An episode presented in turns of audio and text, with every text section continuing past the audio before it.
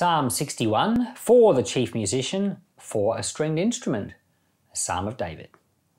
Hear my cry, God, listen to my prayer. From the end of the earth I will call to you. When my heart is overwhelmed, lead me to the rock that is higher than I.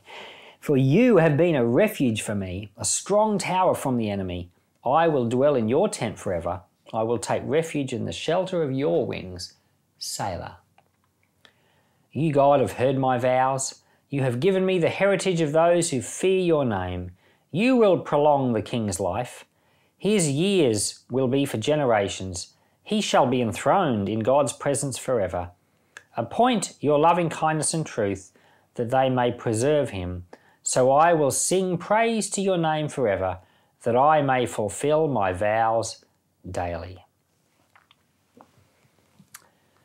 There's a lot of theories about this little psalm. It's only eight verses, it's a short little one, and um, you know, the, the various theories about where was David when he wrote it. It doesn't say in the title.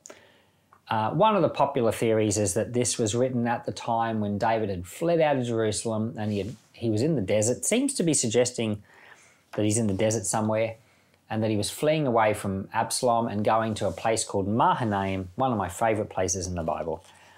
He says, from the ends of the earth I will call to you when my heart is overwhelmed. So he's obviously not in Jerusalem, he's somewhere which he calls the ends of the earth, which is one of the reasons why all the commentators think it's Mahanaim, because it's like about the furthest place he ever went from home. And, uh, and then he says, lead me to the rock that is higher than I. So there's this place that you can go to, it's called the rock.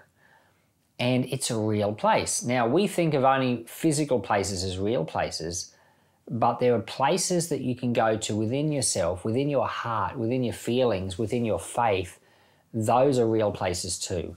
In fact, they're actually more real, but we don't think of reality correctly. But the truth is, David is saying to the Lord, lead me to the rock that is higher than I. Now, do you think he's talking about an actual rock somewhere?